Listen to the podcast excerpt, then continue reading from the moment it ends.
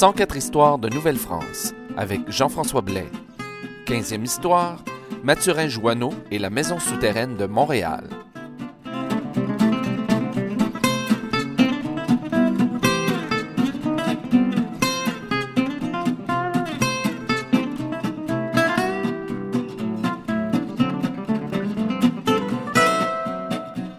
Bonjour à toutes et à tous et bienvenue à cette 15e histoire de Nouvelle-France.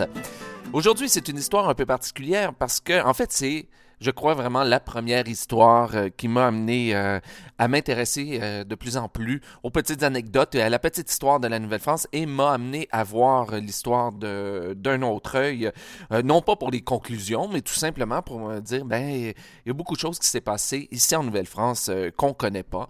Et donc, et c'est ce qui est arrivé à notre personnage d'aujourd'hui, Mathurin Joanneau. Tout ça s'est passé au 17e siècle à Montréal. C'est une époque, bon, je vous apprendrai rien en vous disant que c'est une époque qui était euh, assez dangereuse, compte tenu du fait qu'il n'y avait pas encore de guerre, euh, de, de, paix, pardon, il y avait encore de la guerre, mais il n'y avait pas encore de paix signée entre les nations amérindiennes et les colons français. Et euh, ben, à cause de ça, ben, on a dû recourir à plusieurs stratagèmes pour arriver à défricher la terre, malgré la menace iroquoise, ben, surtout iroquoise. Et ben, une de ces tactiques assez particulières-là, eh ben, a été trouvée par euh, Mathurin Joanneau, qui s'est construit à Montréal une maison souterraine.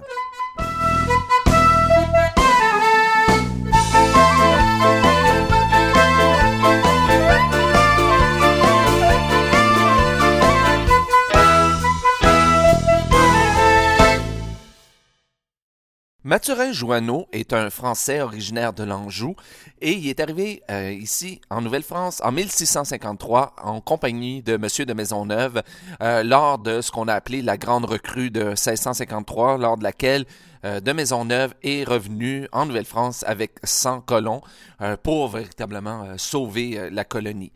Mathurin Joanneau donc a servi pendant six ans dans la compagnie de Montréal, puis au terme des six ans, Monsieur de Maisonneuve lui a donné une terre de 15 arpents sur l'île de Montréal. Ça, ça s'est passé le 9 mai 1659. Les terres se trouvaient dans un, dans un lieu qu'on appelait la contrée Saint-Joseph, qui était vraisemblablement près de l'actuelle maison Saint-Gabriel à Pointe-Saint-Charles. Sur les 15 arpents que lui a donné euh, M. de Maisonneuve, Mathurin Joanneau a décidé d'en défricher cinq au début. Mais comme il avait peur, et ça à juste titre, et on va le voir tout à l'heure pourquoi, donc euh, comme il avait peur de se faire attaquer par les Iroquois, il a eu l'idée de se construire une maison souterraine euh, dans son champ. D'où est venue cette idée de se construire une maison sous la terre, ça, on ne le sait pas. Mais euh, semble-t-il qu'il a réussi euh, à le faire. Et d'après les descriptions, les rares descriptions qu'on a de cette, euh, maison, on nous dit que la lumière du jour entrait seulement par une petite porte et que la cheminée était en fait un vieux tronc d'arbre creusé par le temps et par où s'échappait, la fumée. Mais on peut quand même supposer qu'il n'y avait, qu'il avait pas une grande sortie d'air et que la maison était quand même euh, assez euh, emboucané. Mais l'année suivante, donc en 1660, Mathurin Joanneau est victime d'un grave accident. Pendant qu'il travaillait à la construction d'une grange qui est euh, à côté de sa maison, vraisemblablement, Joanneau est tombé du toit et s'est blessé. Je dis vraisemblablement qu'il est tombé parce qu'on ne sait pas exactement comment il s'est blessé. Mais ce qu'on sait, c'est qu'on l'a porté à l'Hôtel Dieu et là, ben, on a cru que ses blessures étaient si graves euh, que finalement il mourrait dans les prochains jours. Mais les religieuses, les hospitalières présentes, euh, lui ont prodigué euh, plusieurs soins et il a survécu miraculeusement à ses blessures. Et pour leur montrer sa reconnaissance, Mathurin Joanneau a décidé de leur faire don de sa personne, de ses terres, de sa vache et de son porc. On peut rire du don de la vache et du porc, mais euh, les religieuses, semble-t-il, ont été assez contentes, surtout de la vache, euh, parce qu'elle donnait du lait quotidiennement, et ça, elles en avaient bien besoin. Et en retour, ben, les religieuses, euh, des, des filles de Saint-Joseph, telles qu'on les appelait, ben, on donnait à Mathurin Joanneau quatre hommes pour l'aider à défricher la terre. Et euh, j'aimerais bien souligner leur nom parce que, à cause du sort qui va leur être réservé tout à l'heure, vous allez comprendre pourquoi. Ils s'appelaient Basile Rollin, Guillaume Jérôme, Jacques Petit et un dénommé Montard.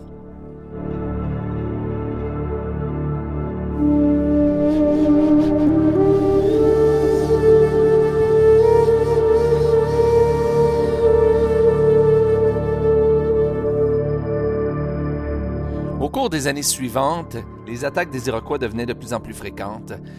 Et un jour, le 24 avril 1665 pour être plus précis, pendant que Mathurin Joanneau était en train de préparer à manger à ses, à ses aides, il a entendu des coups de feu et en regardant dehors, il a vu que c'était les Iroquois qui attaquaient sa ferme. Basile Rollin, un de ses aides, est mort euh, dès le début de l'attaque et Guillaume Jérôme a été blessé euh, très très grièvement et les deux autres ont été faits prisonniers. Mathurin Joanneau a survécu uniquement du fait qu'il se trouvait dans la grange au moment où les Iroquois ont tiré des coups de feu sur ses hommes. Mais il n'est pas resté là sans rien faire. Profitant du fait qu'il était à l'abri, il a tiré sur les Iroquois et les coups de feu de Joanneau ont sonné l'alarme à Ville-Marie qui était, qui était tout près et les Montréalais sont venus au secours de Joanneau et de ses hommes.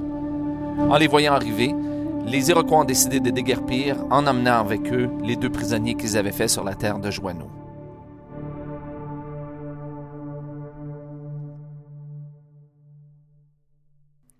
Mathurin Joanneau et Guillaume Jérôme ont été tous deux transportés à l'Hôtel-Dieu de Montréal, mais malheureusement, euh, Guillaume Jérôme a succombé à ses blessures. Après quelques jours à l'Hôtel-Dieu, euh, Mathurin Joanneau est allé voir les religieuses et euh, leur a demandé de lui donner quatre autres hommes pour l'aider à défricher la terre. Mais les religieuses étaient hésitantes, pour le moins, c'est le moins qu'on puisse dire, à lui donner d'autres hommes. Bon, principalement à cause du danger, on a vu pourquoi, mais aussi parce que euh, elles avaient déjà payé une avance de gage assez importante à trois des, hommes, dont deux sont morts, je vous le rappelle, et les deux autres sont prisonniers. Euh, ça commençait à coûter relativement cher et euh, ces avances de fonds étaient, pour ainsi dire, pour les religieuses perdues complètement perdues et elles avaient peur euh, de, devoir encore payer en avance d'autres hommes et de perdre ainsi euh, des finances assez importantes, d'autant plus que les finances en Nouvelle-France, euh, ben, il n'y en avait pas beaucoup. Hein, mais ça, on verra ça dans une autre histoire.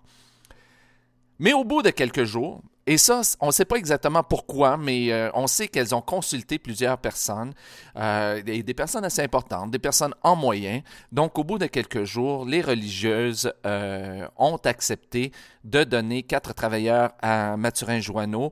Et on pense qu'elles avaient certaines personnes qui finançaient ces aides-là, mais on n'en est pas trop trop sûr.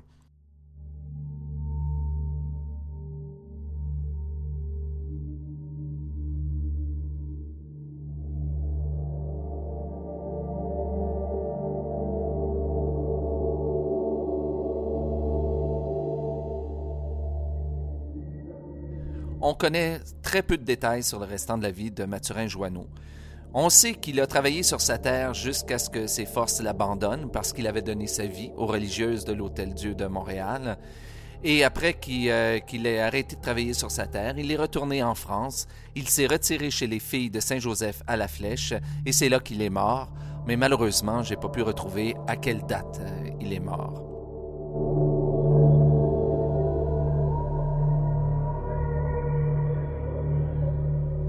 En 1690, la terre de Mathurin Joanneau a été annexée au domaine Saint-Gabriel.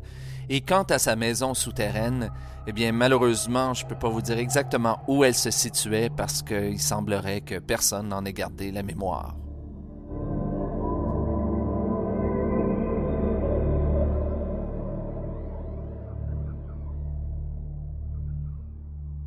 Et voilà, c'est ce qui met fin à cette 15e histoire de Nouvelle-France, l'histoire de Mathurin Joanneau. Si vous avez des commentaires sur l'émission ou sur l'histoire euh, dont je viens de parler, vous pouvez vous rendre, et je vous invite à vous rendre sur le site 104histoire.com et de laisser vos commentaires. Si vous voulez en lire davantage sur l'histoire de Mathurin Joanneau, je laisserai quelques sources euh, sur le site Internet et certaines de ces sources sont disponibles sur Internet. Si vous voulez en apprendre davantage sur mes ateliers conférences, je vous invite à vous rendre au www.communhistoire.com. Ici Jean-François Blais et à bientôt pour une nouvelle histoire de Nouvelle-France.